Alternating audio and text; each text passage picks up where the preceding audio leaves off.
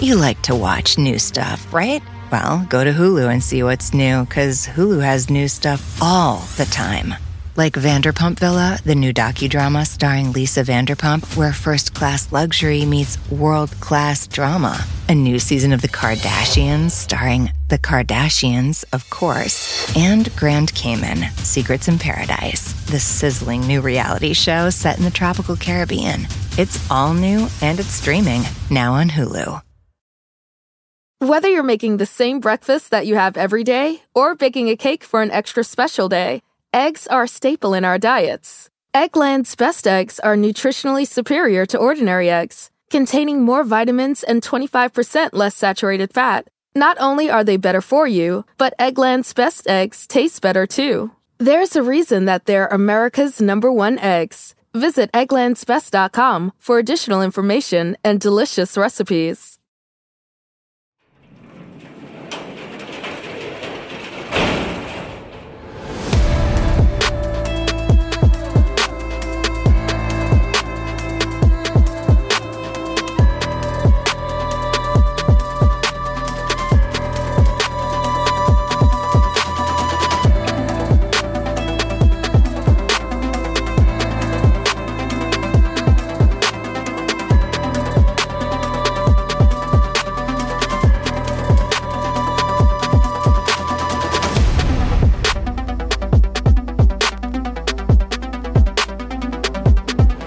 This is True Crime Garage, and this is part three of When a Killer Calls.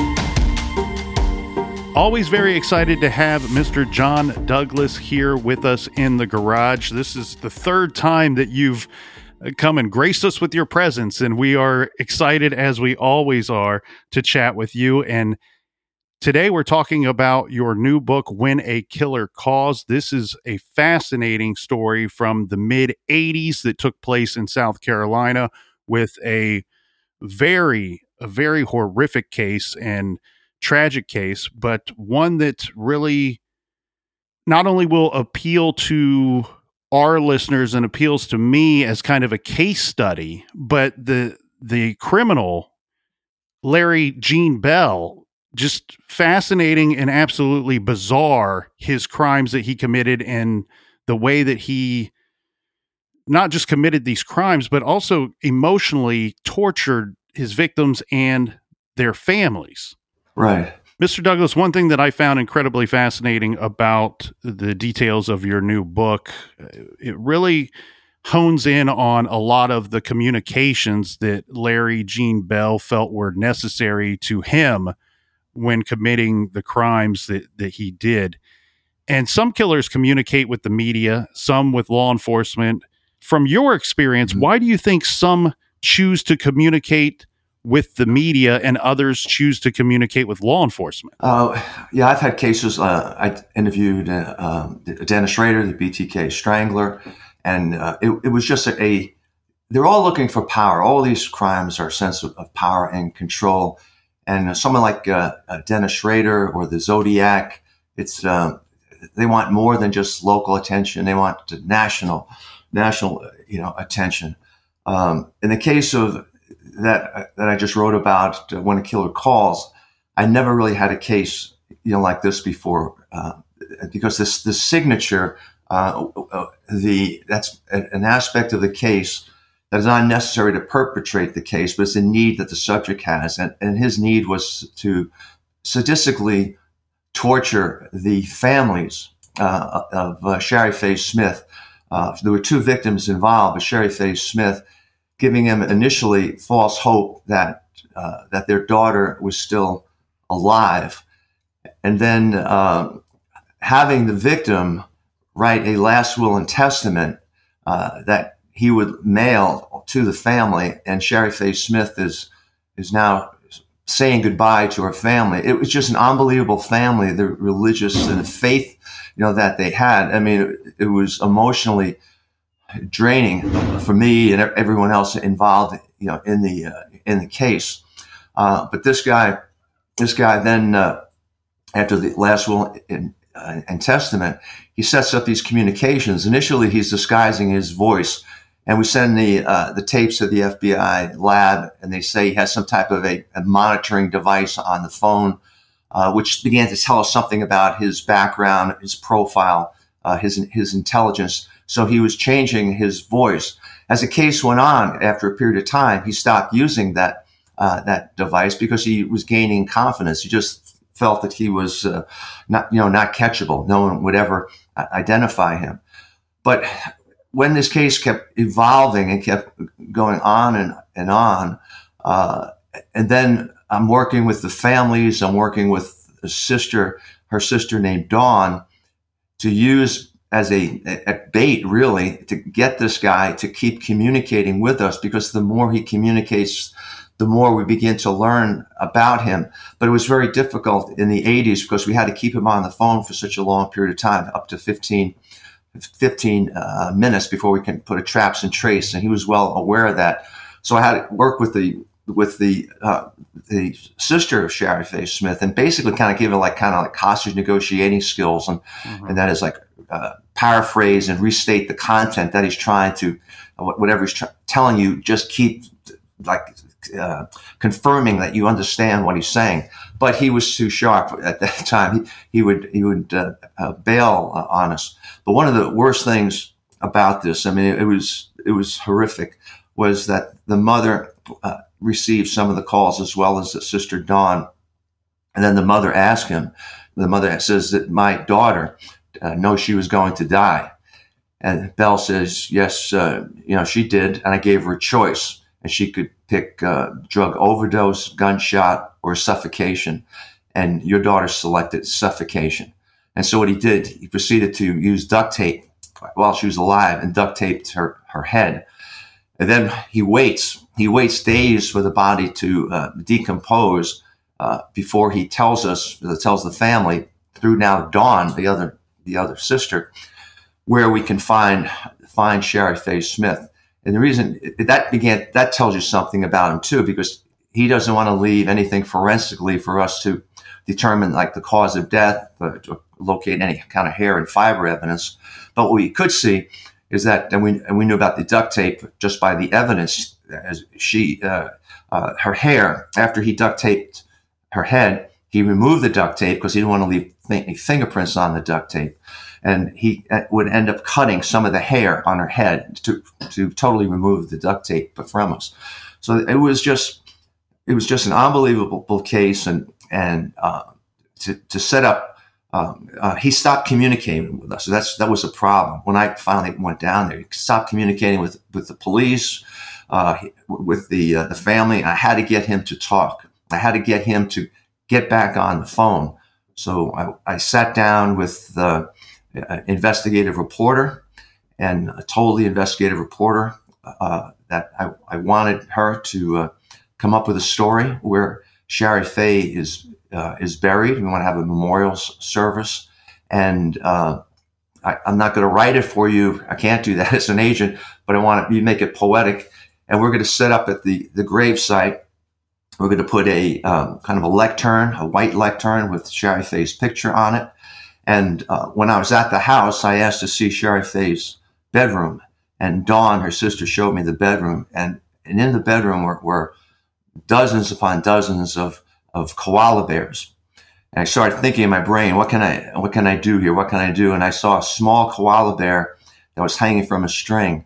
And I took that, you pinch the shoulders and it opens up. And I'm thinking without telling anyone, I'm going to use this at the gravesite. I'm going to have Dawn, who now he was targeting Dawn, uh, the other sister, place that at the uh, uh, at the graveside on a flower, and the hope is, uh, Nick, is that uh, he will uh, will pique his curiosity because we do know from the research that I conducted and my colleagues they like to collect souvenirs, mementos relative to the to the crime. So did all did all those things. unfortunately, from an investigative perspective, had no control over this. Uh, but she was buried very, very close to the road. If, and he would not take that kind of risk. but we were monitoring the vehicles and we would catch him another way. But had we not caught him another way that we talk about uh, in, in, the book, we would have, we would have come across him uh, eventually because we had we had his uh, license plate number. He stopped along with other cars, and we were recording all of those uh, uh, vehicles.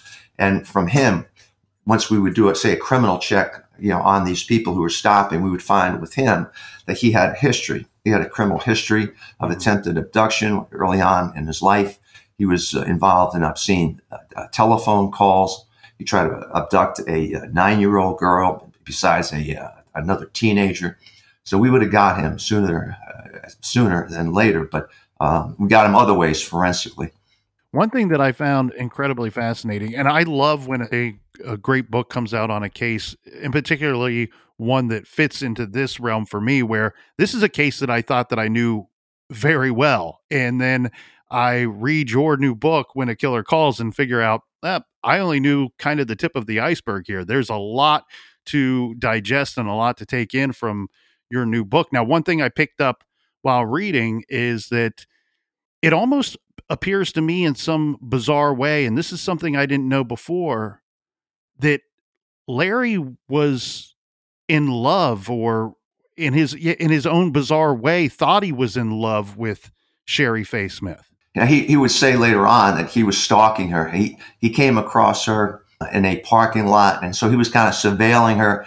And uh, on that particular day of the abduction, she was with her boyfriend. They just left a pool party, and we would find out later on that he was in that parking lot. He was watching them. They were kissing, and then uh, then uh, after that, they said goodbye to each other. Her and her boyfriend, um, uh, Richard, and he tailed her home.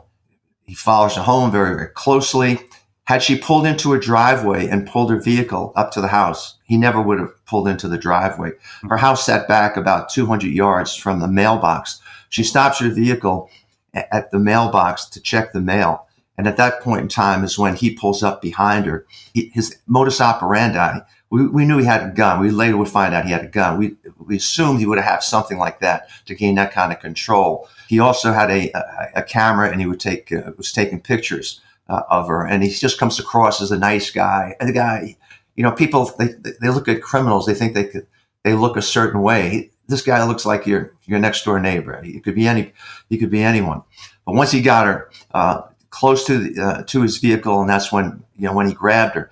Uh, but he had this this fantasy, and uh, but the fantasy you see can only last a short period of time because from the point of abduction to the point of killing uh, her was only several hours, several hours, and and so he, he had to perpetuate this, and that's why then he shifted over to the sister. And then first he was very very nice, very very polite to her, but then he goes out and he abducts and kills a, a nine year old child who's playing in front of her, her uh, residence.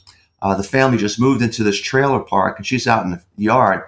Very boldly pulls up in front and grabs this nine year old child, takes off with her to get a description of the vehicle, but not enough, uh, a good enough description um, to where we can identify him.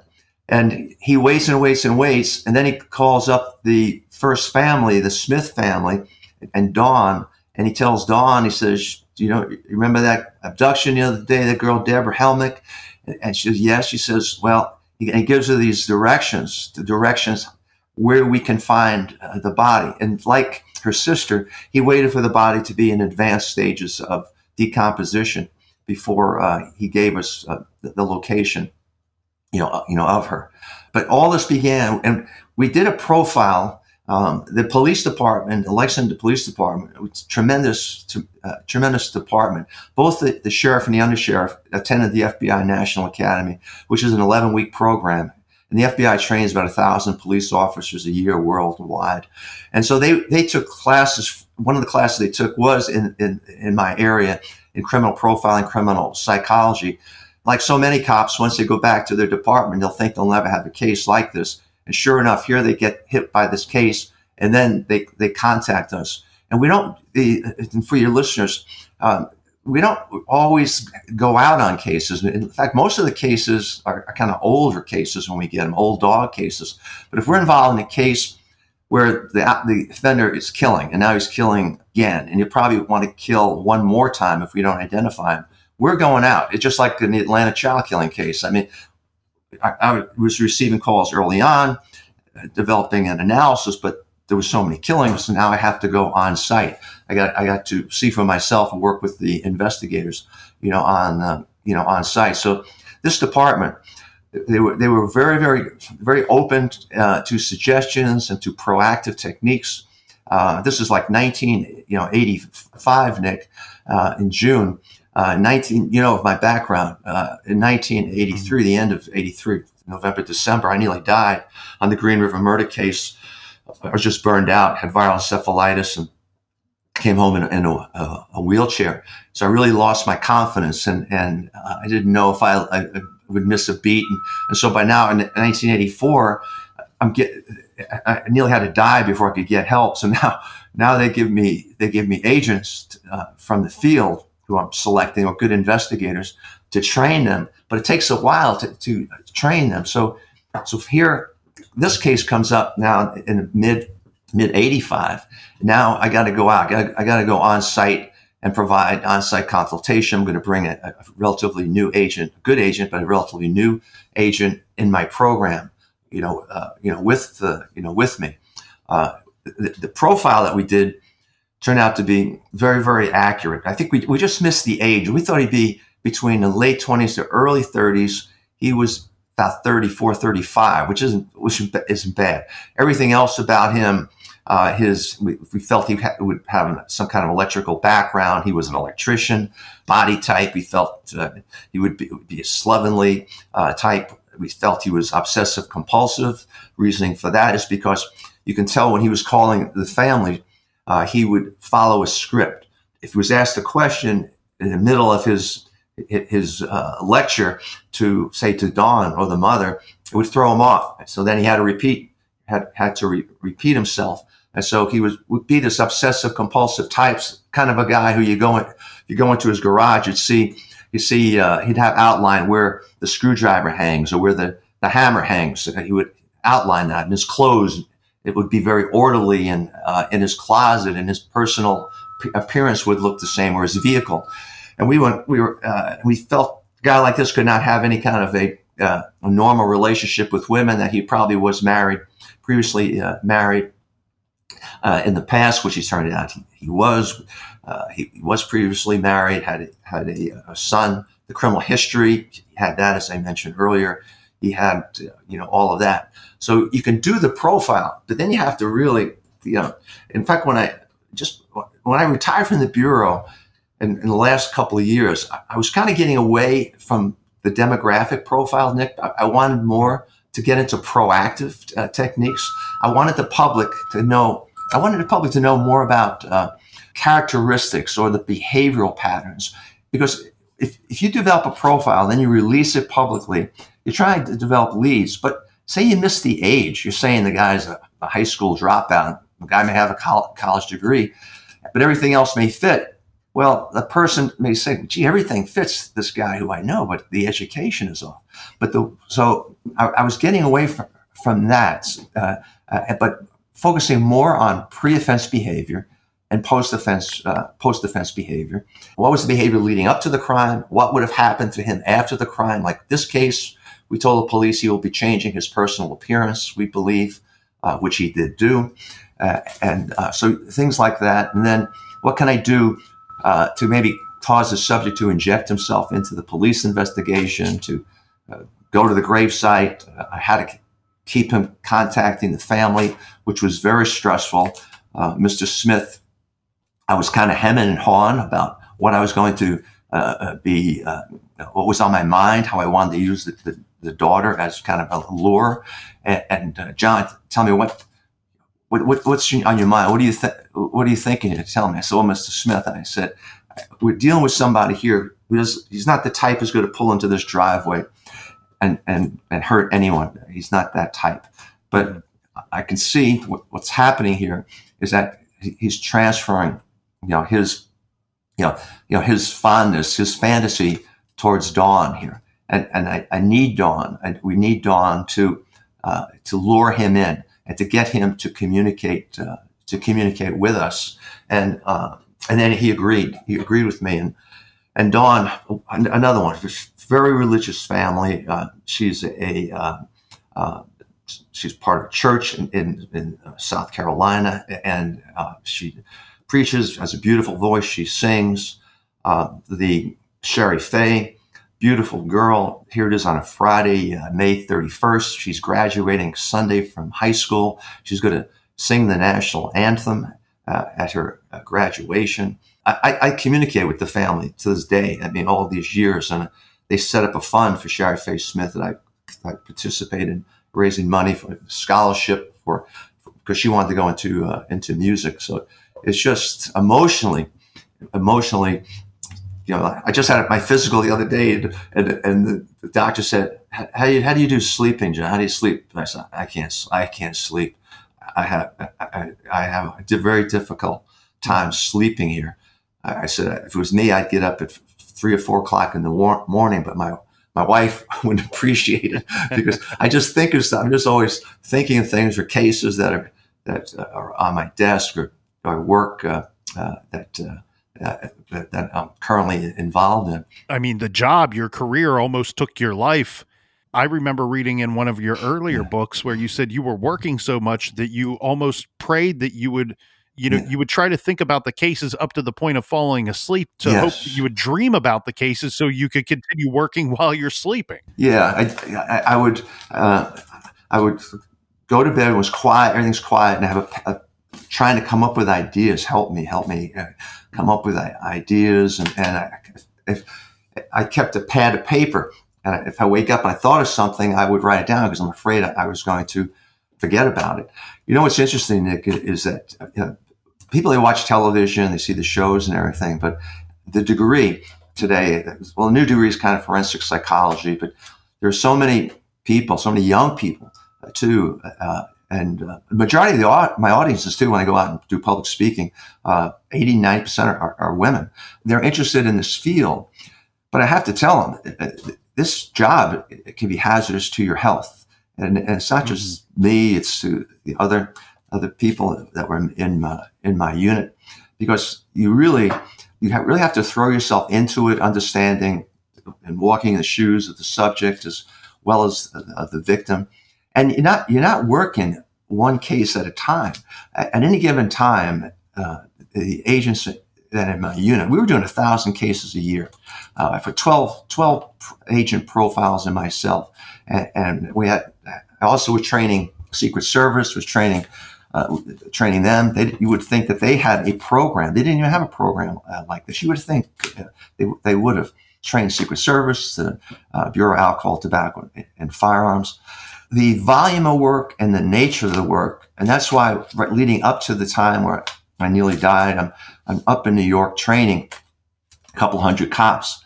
And, and I know my material very well. So my mouth is talking, but my brain is thinking of these cases. I got to go up to Alaska where a guy named Rob, I know later on, his, his name was Robert Hansen. Uh, the UNSUB is up there uh, abducting women and then uh, hunting them down like wild animals. He would fly up into the wilderness, strip them down naked, and hunt them hunt them down. I got to go to um, Seattle, King County, to work on the Green River murder case, and have all these other cases. So I have an anxiety attack, Nick. I think I'm going to. Uh, I'm having a heart attack, and the the audience because because I, I, know my material, so my mouth is moving, but I'm sweating, my heart's pounding, and and, and I am saying to myself, regroup, gotta regroup. So I regrouped, and no one really detected anything as far as I know. But when I came back to Quantico, I knew uh, something's going to happen to me. I may die, something bad. So I, I took out income protection insurance. I took out extra life insurance. I didn't tell anyone, didn't tell my family or anything but the day I had to go out on the Green River murder case, uh, I said goodbye to my wife at home. And then she's a school teacher, and I drove over to say goodbye to her again. And uh, she, why, why, are you going out there? Why, why are you doing this? I, I, I said, I have to. Uh, they, are asking for on, site consultation. I have to train this new, these two new agents they assigned me to, to my unit.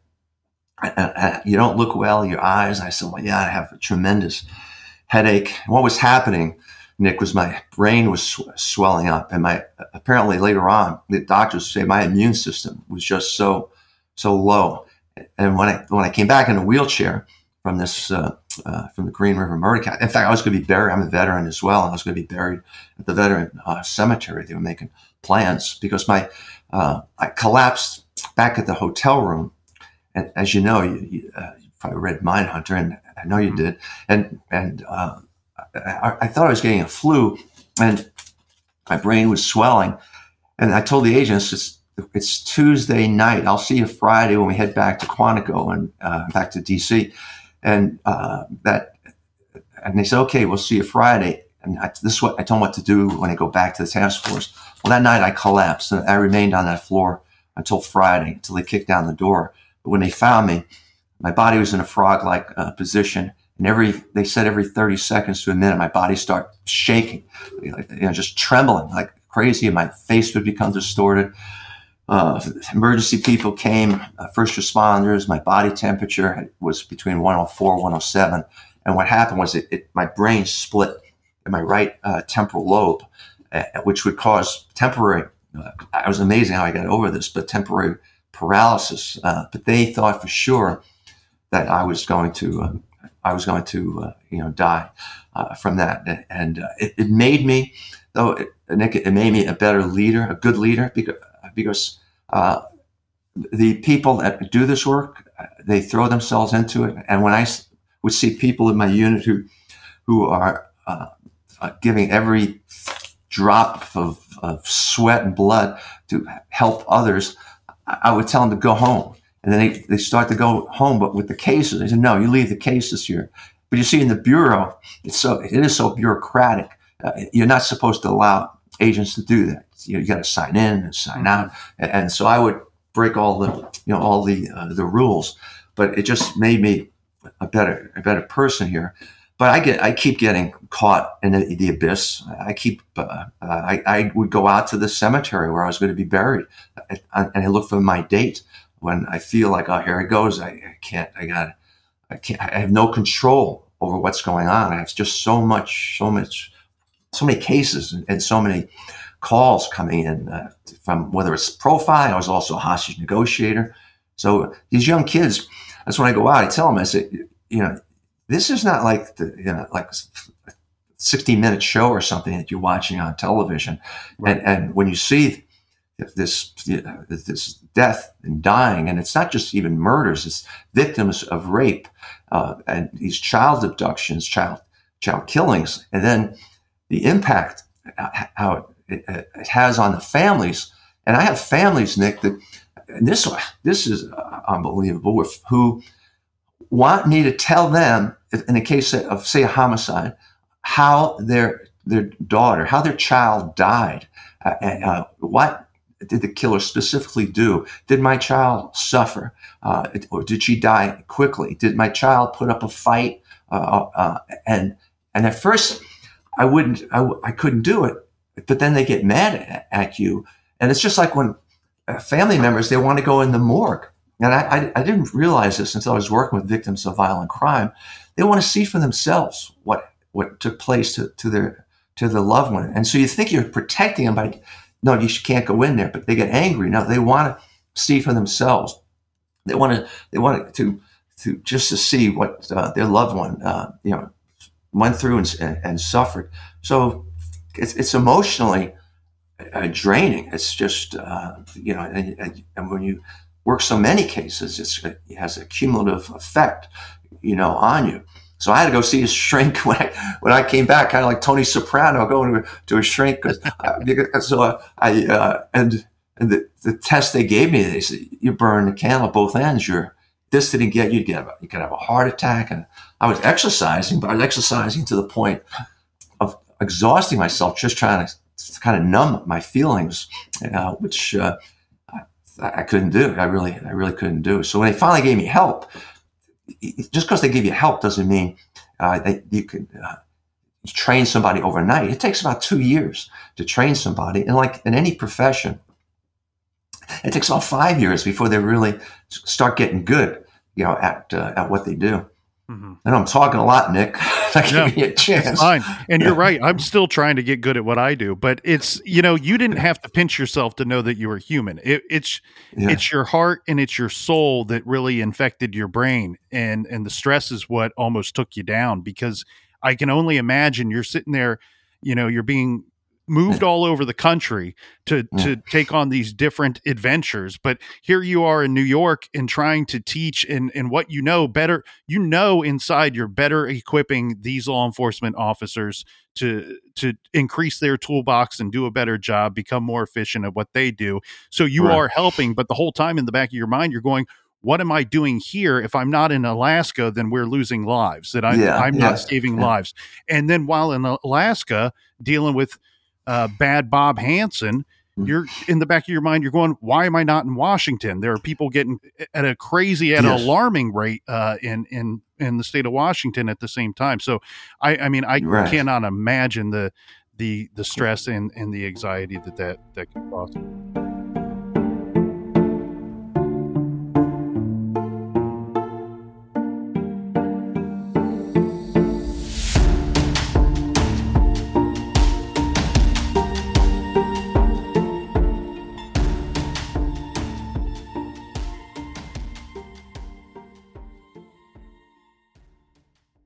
Do you want to set your child up for success? Of course you do. That's why you need to check out IXL Learning today. IXL Learning is an online learning program for kids covering math, language arts, science, and social studies. IXL is designed to help them really understand and master topics in a fun way. It's powered by advanced algorithms. IXL gives the right help to each kid no matter the age or personality. There's one site for all kids in your home pre K to 12th grade. Kids could use it at home on their computer or on an app on your phone or a tablet. No more grading those worksheets. IXL grades everything for you. One in four students in the U.S. are learning with IXL. IXL is used in 95 of the top 100 school districts in the U.S. I love recommending IXL learning. Kids can learn at home or on the go. And all my friends and family that are using it absolutely love it because it's so easy to set up and so easy to use. And even the kids that I've recommended it to their parents have told me, hey, Captain, thank you. I was having problems in math and my parents couldn't help me, but IXL could. Do you want to get your kids back on track or do you just want to get your kids ahead? Do so with IXL Learning. Make an impact on your child's learning. Get IXL now. And True Crime Garage listeners get an exclusive 20% off IXL membership when you sign up today at IXL.com slash garage. Visit IXL.com slash garage to get the most effective learning program out there at the best price. Check out IXL.com slash garage today. The best part of spring cleaning takeaway is the post clean clarity you get. It's kind of like when you find out that you've been paying a fortune for wireless. When Mint Mobile has phone plans for $15 a month when you purchase a three month plan, it's time to switch to Mint Mobile. All plans come with high speed data and unlimited talk and text delivered on the nation's largest 5G network. Use your own phone with any Mint Mobile plan and bring your phone number along with all of your existing contacts. Ditch overpriced wireless with Mint Mobile's limited time deal and get 3 months of premium wireless service for 15 bucks a month. Save a lot of money with Mint Mobile. Get their great mobile wireless service delivered on the nation's largest 5G network. That's premium service at a great price. To get this new customer offer and your new three-month unlimited wireless plan for just 15 bucks a month, go to mintmobile.com slash TCG. That's mintmobile.com slash TCG. Cut your wireless bill to 15 bucks a month at mintmobile.com slash TCG. $45 upfront payment required, equivalent to $15 a month. New customers on first three month plan only. Speed slower above 40 gigabytes on unlimited plan. Additional taxes, Fees and restrictions apply. See Mint Mobile for details. Warmer, sunnier days are calling. Fuel up for them with Factor's no prep, no mess meals. Meet your wellness goals in time for summer thanks to the menu of chef crafted meals with options like Calorie Smart, Protein Plus, and Keto. Factor's fresh, never frozen meals are dietitian approved and ready to eat in just two minutes. So no matter how busy you are, you'll always have time to enjoy nutritious, great tasting meals. With 35 different meals and more than 60 add ons to choose from every week, you'll always have new flavors to explore. Crush your wellness goals this May with dietitian approved meals and ingredients that you can trust. Make your day delicious from breakfast to dessert. Stay fueled with easy, nutritious options. Treat yourself to restaurant quality meals that feature premium ingredients like filet mignon, shrimp, and blackened salmon. I am new to Factor and I have been loving every minute of it. I have a problem, and it's called lunch. Some days I need a pack of lunch, and some days I work from home.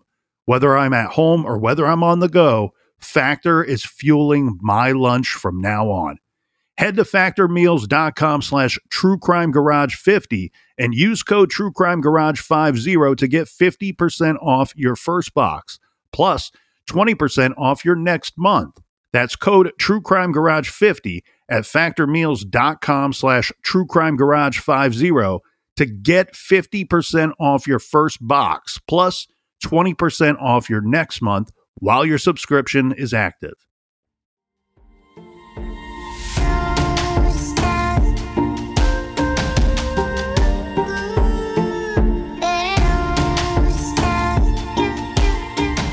Well, then Nick, other thing, other thing too, Nick is, and it's kind of like that. It was in the Mindhunter uh, Netflix uh, series. Is is that uh, I got involved in this. I just wanted to be a good instructor. Uh, I was the youngest agent when I came back to Quantico. I had, I had, about seven years in the field, had four years in the military, seven years in the field, hostage negotiator, uh, also uh, uh, bank robbery uh, coordinator. I remember on the SWAT team, a couple advanced degrees at that point in time. But I was the youngest one. And auditing the classes, these instructors, they didn't have their facts right. And they were being challenged by the, those National Academy students in the class who worked the Charles Manson case with David Berkowitz, the son of Sam. So I just wanted to be a good instructor. And so that's, I came up with the idea of go into the prisons and let's talk to the, to the experts. And then, then you have uh, Dr. Ann Burgess joins us from Boston College, and she was also at the University of Penn. She was at both uh, uh, universities, came and, and to uh, her job it's it's, diff- it's not like uh, Netflix how they uh, uh, the, the show right. how she's telling us how to do interviews. Now, she's basically is academic, telling us how to develop the academic instruments for uh, the interviews. As far as the interviews itself, now we're doing that or developing the proactive you know techniques you know we're doing you know all that kind of stuff uh, mm-hmm. but so the other thing and we didn't have the blessing i didn't have the blessing of necessarily the fbi either in, in the early days I mean, if Hoover was alive, he, this could never even have been accomplished uh, right. at all. He never would have done this. Uh, and and then even then, after he died in 1972, uh, there was still, you know, what is this uh, behavioral science, this BS uh, kind of stuff? You know, you know, the, you know, why are you doing that? Why why are you going to these prisons? Why why are you doing these you know these interviews? So you didn't have the support necessarily from the bureau. And, and, and then you, when you go out to the cops initially too, it's like they didn't trust us because we were FBI and they thought in the days of Hoover, you know, we had we had um, the agency would dominate the police or take uh, the police would work a case and in comes the bureau to swoop maybe swoop up the uh, the case from the from the local police and and and so I wanted to change that. And and by the time I left the bureau it was interesting. It was a situation where we got so tight with the local police and really then our agents in charge of our offices out in the field office. So say a, uh, a case would go down, they were calling us directly and, and you tell them you have to go through headquarters, the criminal investigative division. No, we got, we want to talk directly to, to you and your unit. You have to go. And so eventually we was, okay, here's what you do, or here, special agent in charge of the Cleveland FBI you got a kidnapping here. You're going to go before the press. This is what you say. This is what you don't say. And then headquarters would would get on us like, what the hell are you doing?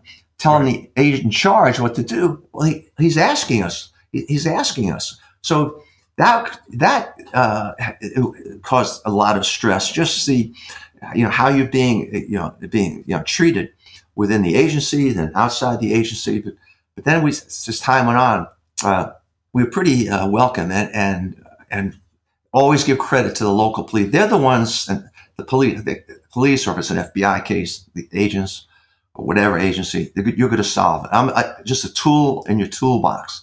And I may be able to help you. I may not be able to uh, to help you.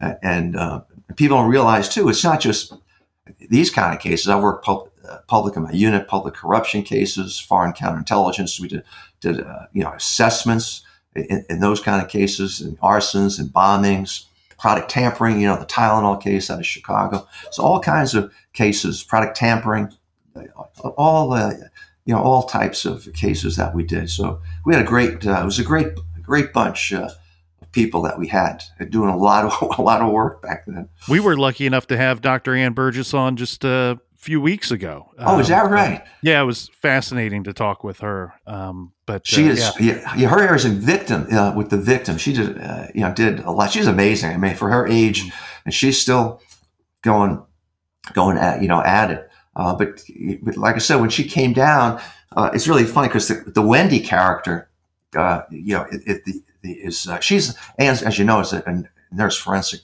forensic nursing, yep. but they have this like like a psychologist in the the Mind Hunter the Mindhunter uh, series, and uh, and and then her character is a lesbian. Anne is not a lesbian. She's married with several, you know, you know, several children. But I did a presentation with her at Boston College up there, and, and uh, they were really thrilled with her that she got you know the you know this uh, you know this attention. Although they Hollywoodize they Hollywoodize her role, they yeah. Hollywoodize Mike Holden Ford, the, the, actors you know playing like my role, or and uh, everyone's w- hoping that there'll be a season three.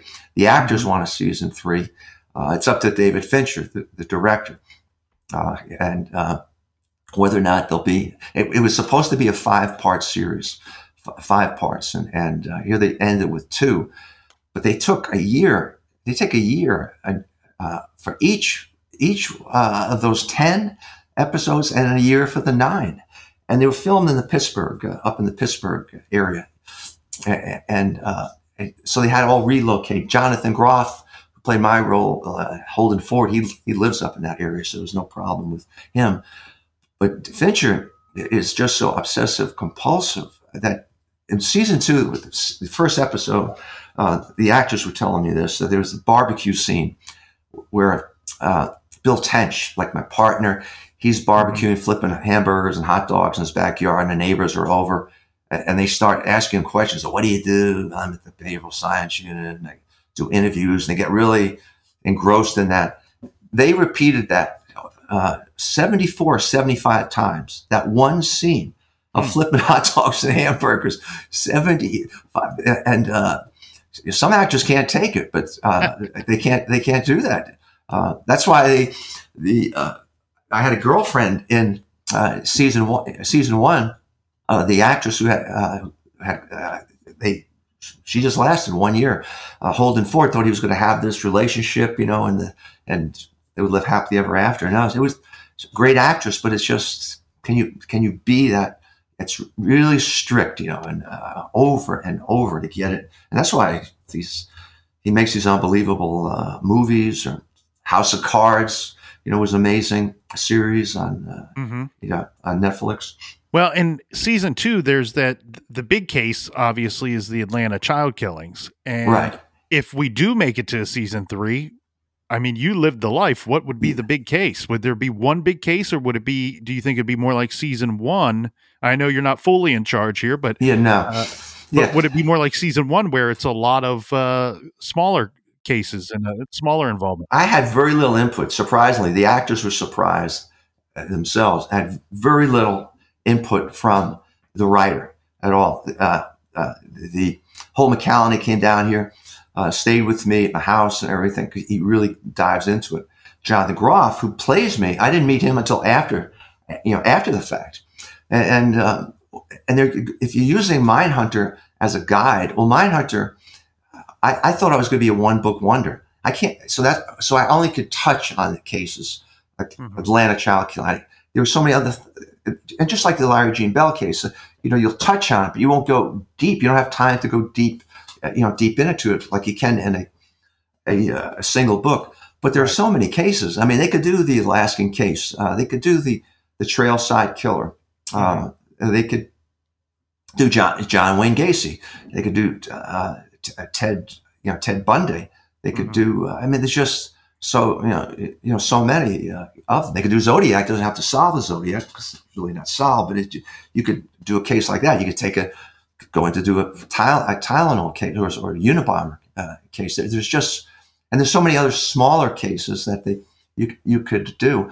I mean, those who've read or, or know my involved in an Atlanta case, it didn't happen like like that where I'm checking into a motel and, and, and the woman checking me in is uh, ends up uh, you know inviting me out. I think in the in the show it's like I'm going to go out on a date or something with her, but she ends up bringing me to where the uh, where many of the victims' uh, family are waiting to try to get my involvement, you know, you know, in, get involved in that case.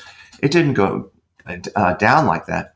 And if, and if anything, uh, when I went down on the case, I mean, I, I, they raised hell with me. And uh, there was a case where I, I the only case, I think the only, maybe the only Asian who was censured censured and, and then got a letter of commendation and an incentive award for the same case. You know, they hate you, then they love you. Have a love hate relationship, you know, uh, you know, you know, with you. They they hated me when I came back from England. I was training in the military. I'm down in Virginia and talking to people in corrections, and here a hand goes up. What about this guy they just arrested in Atlanta? Uh, and I said, well, I said, I, I said, if it's if he turns out to be um, uh, the Atlanta child killer, he's he's going to be good for many. He's good for many. Well, the crap hit the fan, man. I, right. The bureau looks at that as I'm a spokesperson now for the agent in charge of the investigation. I, I thought I was going to be fired, and then so then as the case started going and uh, moving along, did the assessment, the profile, and, and then uh, got involved in the uh, you know with with the prosecutors and coached the prosecutors and and then uh, criticized the way the case was going. Uh, like like one day, they, the uh, hair and fiber uh, expert for the defense took the stand and looked like John F. Kennedy Jr. Good looking guy. Didn't know shit from Shinola about hair and forensics, but the the, the jurors loved him. They uh, they they, lo- they love good, how good he was. He was speaking to them. And so the next that afternoon, they have this big conference, you know, and they go around the room. Did you hear that guy you know, talk about hair and fiber revenue? He didn't know what the hell he was talking about, and going around like the horn around this big table. What do you think, John? I said, you guys are losing the case. You, you what? You're lo- you're losing the case. He may not know, you know, what he's talking about, but you guys from from uh, bureau and from uh, GBI, Georgia, Georgia Bureau Investigation, you're so damn technical. I have no idea what you're even saying. Mm-hmm. It doesn't even make sense to me. And I know half this uh, as much as well, at least as the jurors. You and so they so they would throw me out of there. They, they, would you know send me back to Quantico. Then I tell them this one time. I told them, hey, I said just just so you know, Wayne Williams going to get sick in the courtroom one week from today. I'll get out of here. I go back to Quantico. Williams gets sick in the courtroom. Uh, and, uh, I told him before why he will get sick in the courtroom. And then the next thing you know, get your ass back here. So I had to go back to, I spent five months down there and then uh, got involved in coaching the prosecutor, great, great guy, Jack Mallard, on how to, how to cross-examine Williams because I knew he would take the stand. And, and, Al Binder, who was the defense attorney, great, he's a great guy. I got to meet him really I, when we were, you know, when he wasn't cross-examining me or anybody else uh, I, I, knew uh, he would put Williams on the stand because, they were losing, but I knew Williams couldn't take it, uh, you know, take any cross examination. So I worked with Jack, Jack Mallard, and he did a tremendous, tremendous job and, and, and broke him down on the stand. And I know you've got that FBI profiler over there, and he's pointing in my in my direction. You're not going to get me to fit it. And, and, your listeners may know that right now they they're doing an investigation down there because they're trying to t- determine. You know, he was convicted of two. When we were down there, we thought maybe eight to ten were related. The other ones we, we couldn't see a relationship here. But the, but all those cases, 28, 26 cases were closed, were closed uh, by the police. So they are looking, the parents are demanding that the police look at these other cases, uh, which I, I was told they were, you know, they were doing. Yeah, and that has always fascinated me as well because I kind of feel like, and, and, this is just very basic psychology and very my limited understanding. Of course, I'm no expert here, but I look at a case like that and I see, I don't know if if Wayne Williams. It doesn't seem likely to me that the female victims are his. You're exactly right, and it doesn't seem likely to me either that maybe the white victims are his either. Um, right. He seemed to play within a certain sandbox, if you will, and right. those ones were out of that box. And and I don't know that unless it was some kind of learning curve or you know that he was working on maybe there there is some kind of mix up there but but it does it looks highly likely to me that there may have been another serial offender operating sure. roughly about the same time right every year i was down there i was looking every year in atlanta they have between 10 to 12 uh, child killings uh, down there. A lot of those are even domestic, uh, domestic uh, related uh, mm-hmm. types of types of cases. See, at the time, though, at, at the time when this that case was going on, all the parents wanted to be on that list, to be on the list, uh, even though some of the, the way they were, the kids were killed was totally different than the way I believe the ones that we selected, how Williams was responsible but they, they wanted to be on the list uh, because there was compensation involved uh, with uh, Sammy Davis Jr. was down there, Frank Sinatra putting on uh, a big uh, uh, presentation, singing, you know, singing and raising money. You know, they raised millions, millions of dollars, which they would then give to the families. So everyone wanted that child, even though no one's going to stop them, they compensated, but I knew darn well. And you, you mentioned Nick those two females, like I never want Angela Lenair. No, it, eh, how, you know, how, she was killed, panties were stuffed in her mouth. Uh, uh, she's it's ligature strangulation. Totally, you know, totally, uh, you know, different. Mm-hmm. And uh, then yeah, and some of the other ones too had like multiple stab wounds. Uh, the big thing with me was in that case was to say that the, the offender would be black. Statistically, it's white, mm-hmm. but but generally when you look at crimes, you, you uh, crimes are intra intra-racial. Now you do you will have an offender cross over. Uh, uh say he was targeting uh, uh, black, it will go with white, but they have a, we call it preferential victim, preferential age, preferential uh, you know sex, or even a, a, look, a certain look. We had one in the Midwest one time was women with red hair. So so there's this you know this preference. So with with him, yeah, he was he thought of himself with yeah he had, he was a ham operator. He had a little radio station. He could only broadcast a few blocks in his in his neighborhood. Uh, he thought he was going to develop the next uh, Jackson Five, uh, but there was mishandling on that case by the uh, even by us. It was uh, mis it was mishandled uh, when he when he was stopped on that bridge. they could have taken him in. They, they could have taken taken him in for questioning. Uh, they look in the car. They see ligatures in the back of the the back seat of, of, the car. Here, you know, it's like one or two o'clock. You know, in the morning. You know, when they a car stopped, they hear a splash in the you know in the water. Uh, but they didn't do it. And then the the interview that took place. I was down there, but I didn't get to do the interview. Uh, it, they were way too hard. They were way too aggressive. you know, with you know, with him on, on an interview. And just by looking, he, he, like it looked like he wanted to talk, and he kind of hung even hung around the office, uh, you know, afterwards. It's just, it, it's just, you know, the, the, interview. Some people are good at it, and some people are, are, are not. And, and, when you look at a case, say like Georgia, this this case, or, or you look at uh, you look at Larry Gene Bell mm-hmm. from a book, uh, "When the Killer Calls." Uh, why will he talk? I mean, well, he faces the death penalty. He, he's a child killer. And child killers are low in the totem pole in prison. Oftentimes you have to segregate them because they're out to get him. You know, so what can I do? You know, what, you know, I'm not going to do an interrogation. I'm not going to do an interview, not an interview. I want to have a conversation, a conversation with them, But I have to, you have to provide some type of a face saving uh, scenario.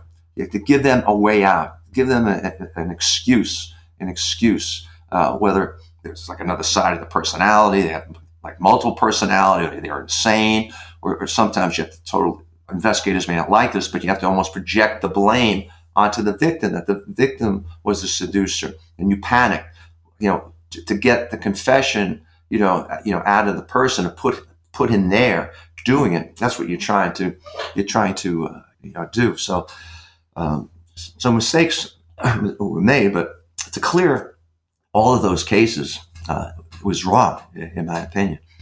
And a lot of people's opinion. Which is so bizarre, the psychology of it, because you almost sitting across from the killer at the table, you almost have to empathize with the stress that the the criminal put on themselves by committing these acts and the and the choices and reactions that they had to make in the heat of the moment. You almost right. have to empathize with that where we have a criminal like Larry Gene Bell and Wayne Williams who are incapable of empathizing with the people that they are killing. It's it's just right. a it's a it's a weird bizarre situation. Yes, it's really it's, it's, you're, you're you're portraying even uh, false you know empathy.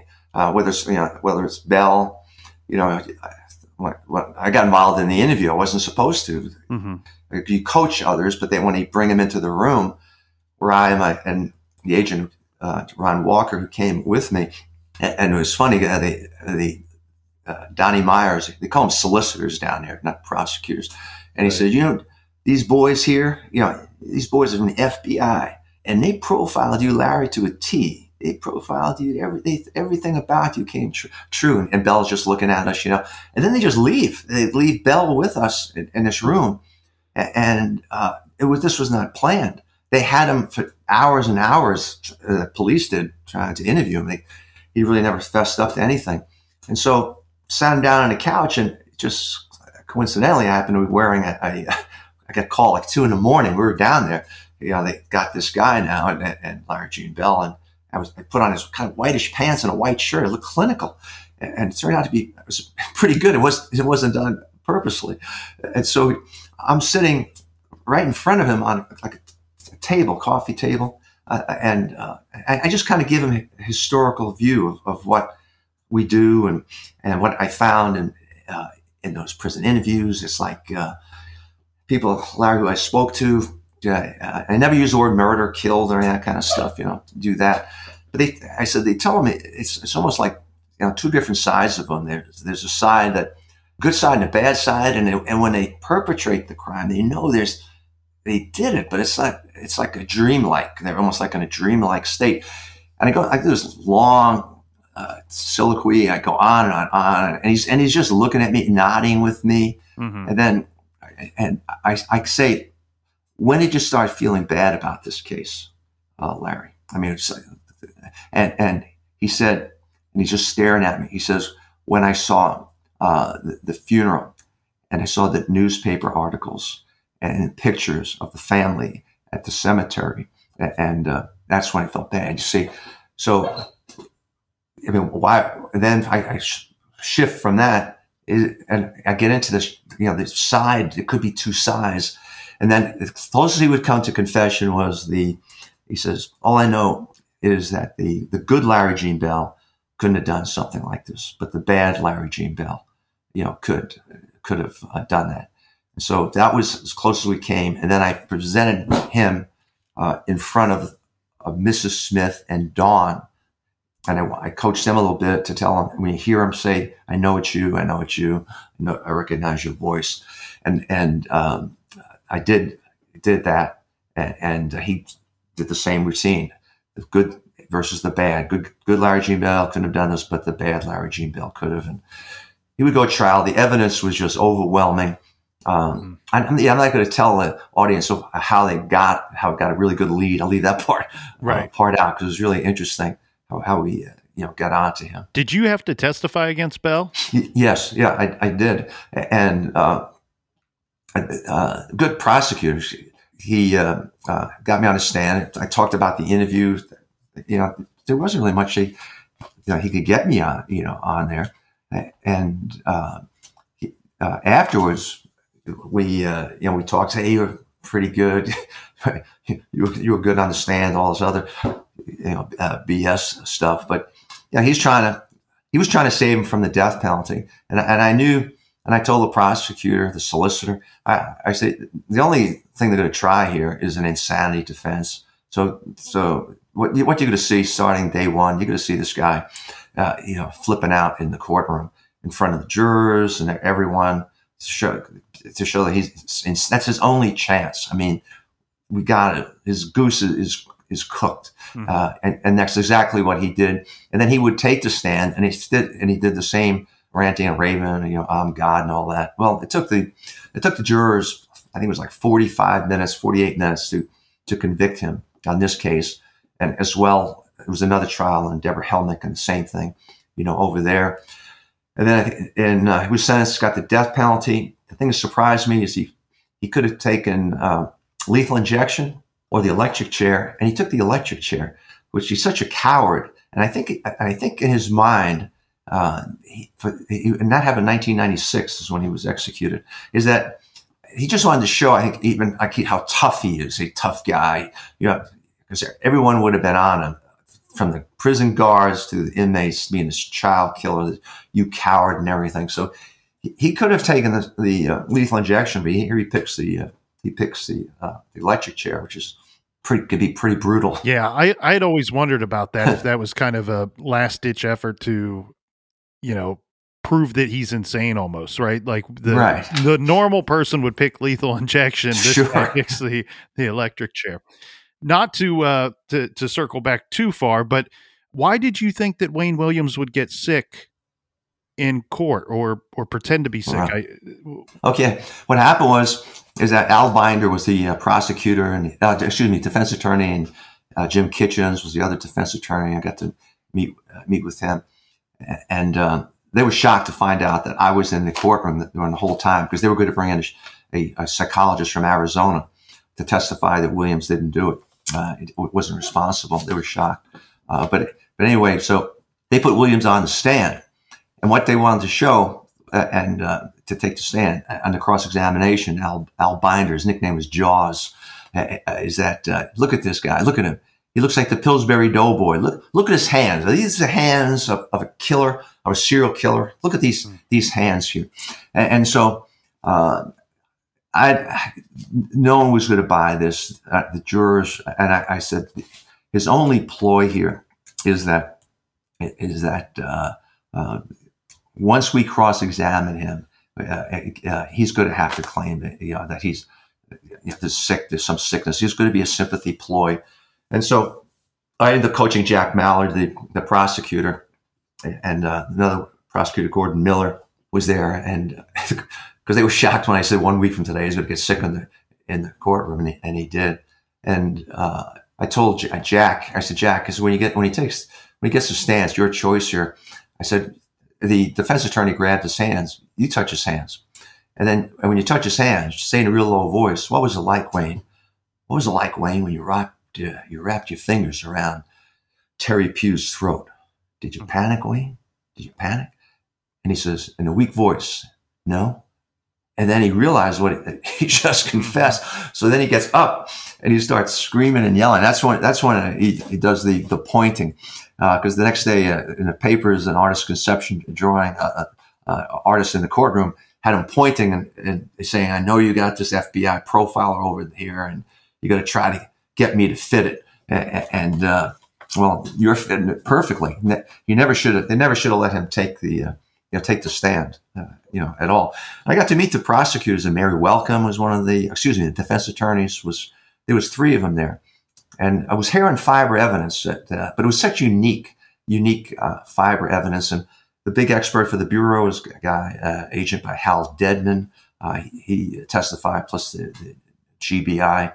But they only found, it was interesting, they only found the evidence on the cases that myself and, the, and Roy Hazelwood from the unit, we thought were related. These uh, these cases, and that was what's interesting is that's what the lab only found it on those particular uh, cases, you know, not these other ones. Early in your career, you spent a lot of time interviewing serial killers behind, you know, prison hmm. walls, and one thing that I found this is just a, a, a, personal question here, um, and I've I've studied your career throughout through your books um, over the years, and you know Kemper was always somebody that you had said was one of the more interesting interviews because he was able to articulate what he did, why he did, and he was willing to speak uh, mm. about it.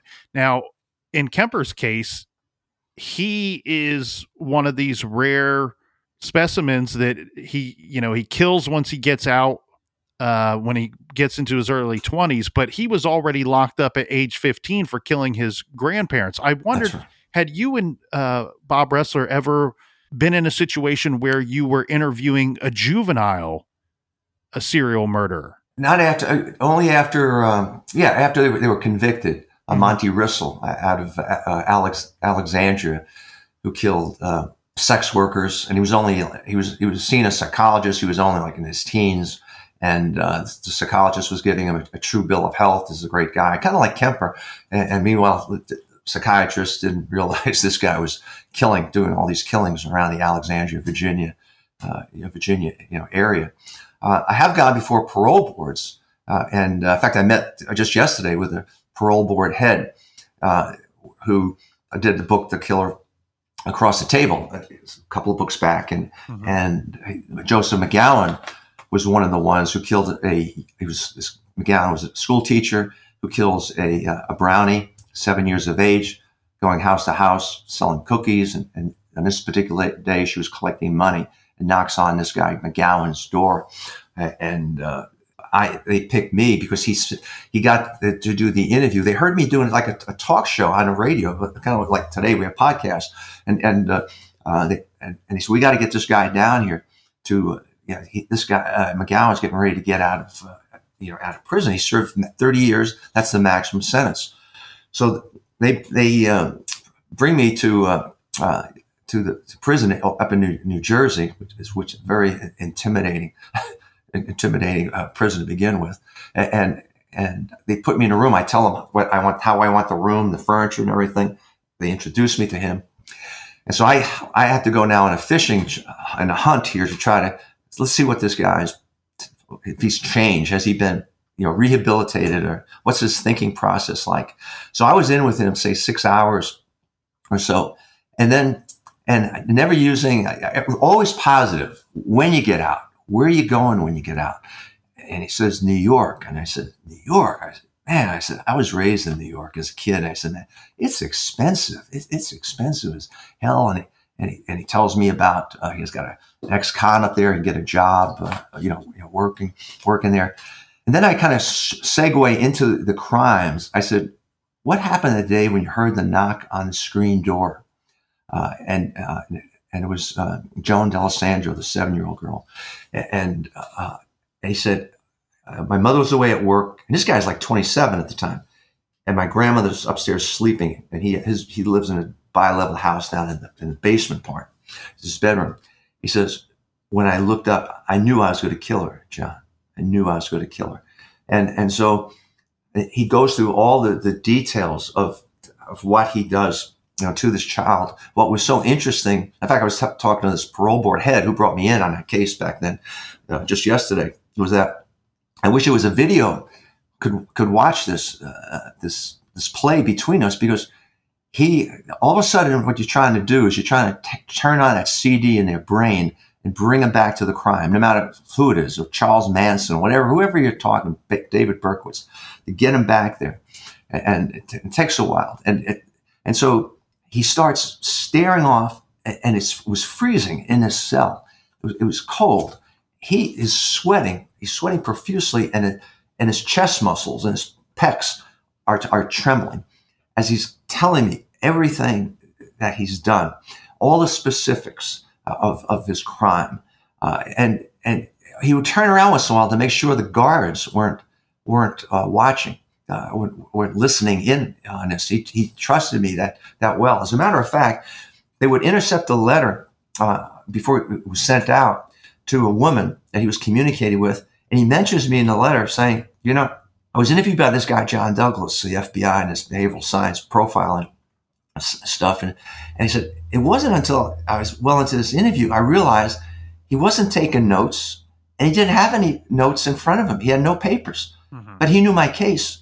backwards and forwards. He knew everything about him. And see that so and, so that's one of the other things I learned about doing the interviews. You, you must maintain contact, eye contact. You deal with paranoid people. They don't trust anybody, particularly now that they're in prison. What, what, what are you doing? What do you have the audio? You know, they show the, like in Mindhunter, the audio tape the, in the beginning, the tape recording. We used it once. We used it for, uh, uh, for, uh, what do you call it? what's the guy? The guy you just mentioned a little, uh, a little while ago. Yeah, Kemp. I'm sorry. You mentioned we use it for Kemper, uh, but but they're all. You know, who's going to listen to this? Is the warden going to hear this? So mm-hmm. just discard. Same thing. You take a note. Who's who's going to see these see these uh, notes here? And so this guy. I mean, when I going back to McGowan, tells me everything, including. I said, "How are you going to live when you get out? and go to New York." But he, I got money, John. Got money. What? Oh, make a license plate? What? I have six hundred thousand dollars, and he's always looking back to see if the guards are listening. And how'd you get that? He said, when my mother died, I got insurance money. My grandmother, sale of the house, insurance money, and so I said, said where is the money? I, I, put the money out of state. Why'd you put the money out of state? So the family can't get any, any of the money. Oh, I said, oh man, you'll do great. Six hundred grand. Yeah, you'll you'll be fine when you get to New York. Well, the next day, I go before the parole board uh, and and, uh, and I start telling telling them what happened and how this interview went down. They're shocked. I'm talking about psychologists, psychiatrists, court appointed uh, people who sit on the parole board. A lot of them aren't. It's, it's done in every state. Have no cr- uh, criminal background and, and investigative backgrounds at all, and and they're shocked. I'm able to get this. And he says, and they refer to him as a pedophile. And I said, wait, no, he's not a pedophile. Wait, no, he killed a seven year old. On that particular day, a parole board, he, a 70 year old lady could have knocked on that door and she would have died. He was going to kill somebody. And I gave him the different reasons what was going on in his life, you know, at, at that time. He's no pedophile. He's a killer. And you let him out of prison. What's going to happen is that oh, you have not rehabilitated him. Uh, he was never rehabilitated to begin with. Uh, you know, and so you, you didn't do anything. You didn't change it, anything. And all you did was put the physical body on ice for a period of 30 years, but you didn't change it, what's up in his brain. I, I didn't, you didn't change any of that.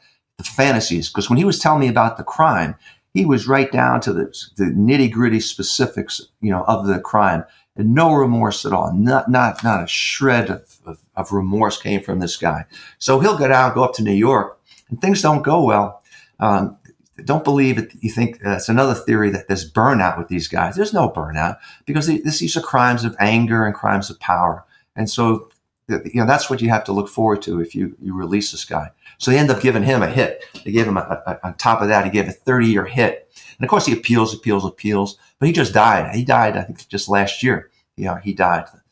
Uh, thank goodness they got rid of, rid of him. When a Killer Calls, a haunting story of murder, criminal profiling, and justice in a small town. Mr. Douglas, I love the new book. I know the listeners are going to love it as well. Anything else? Any final words about this book, this project before we wrap up? No, I think it's it's good for the um, people are interested in profiling and how the specifics of how you prepare and things you, you can do and can't do. You know, I, I, try to do with all of the books, and uh, in the next book, whatever we select, we'll we'll do it with that one. But uh, so far, it's got some very, very good reviews, and I think uh, your listeners will enjoy it. And I really appreciate Nick you having me on here too. You've oh, really grown over the years. Boy, this you had a tremendous uh, following. Well, thank you so much for stopping by and seeing us again, and I hope that you will come by and see us again on the next project. Oh, I will. Thank you. Please invite me. Wonderful. Thank you, Mr. Douglas.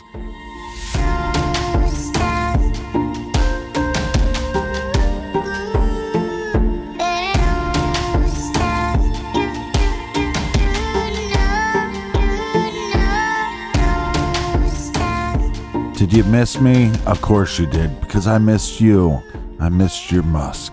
For everything true crime, check out truecrimegarage.com. And eh, it doesn't get much better than the OG goat talking with the colonel.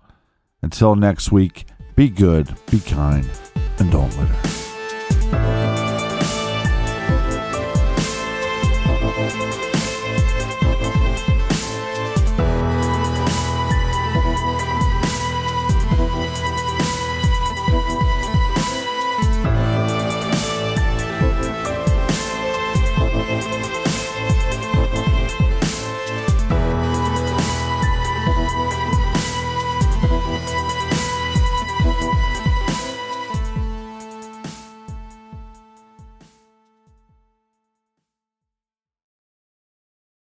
Whether you're making the same breakfast that you have every day or baking a cake for an extra special day, eggs are a staple in our diets. Eggland's best eggs are nutritionally superior to ordinary eggs, containing more vitamins and 25% less saturated fat. Not only are they better for you, but Eggland's best eggs taste better too. There's a reason that they're America's number one eggs. Visit egglandsbest.com for additional information and delicious recipes.